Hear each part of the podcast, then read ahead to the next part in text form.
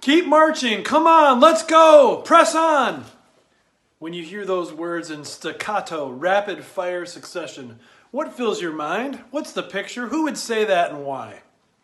Maybe you're thinking of a coach on the sideline shouting all of that to his team as they're coming from behind and they're catching up, chipping away at the lead, but time is short and they need to take hold of the opportunity. Maybe you're thinking of a military squadron that is marching off into battle and time is short because the enemy is, is strengthening up and the battle is about to begin.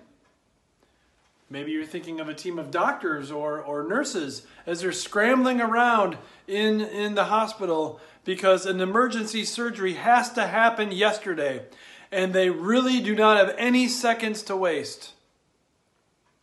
Or maybe you're thinking of what the Apostle Paul was thinking of when he decisively and rapidly was wanting to take hold of something because someone had taken hold of him with just as much or more decisiveness and, and rapid intention. Let's listen to this verse and find out why. Philippians chapter 3 verse 12. Not that I have already obtained all this or have already arrived at my goal, but I press on to take hold of that for which Christ Jesus took hold of me. The Apostle Paul says he has not yet obtained all of this the resurrection from the dead and life everlasting. He has not yet reached his goal, the resurrection of the dead and life everlasting. And yet, that doesn't mean it's out of sight, out of mind. It means he is pressing on, marching forward, cheering himself. Let's go! Do not be distracted. Do not delay. Do not get sidetracked by anything. Heaven was what he was grasping to take hold of, and it was decisive. It was, it was forceful. It was intentional. And it was all because of Jesus Christ having decisively, intentionally, forcefully taken hold of Paul.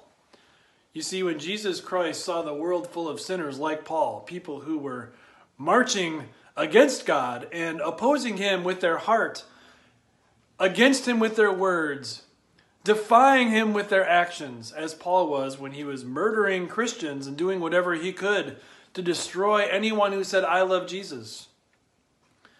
Christ Jesus marched into battle and was determined to not delay as he went off into war and took hold of Paul and so many more and told him, I have died for all of your sin. You should go to hell because of what you're doing, saying, and thinking, but I'm willing to pay that price.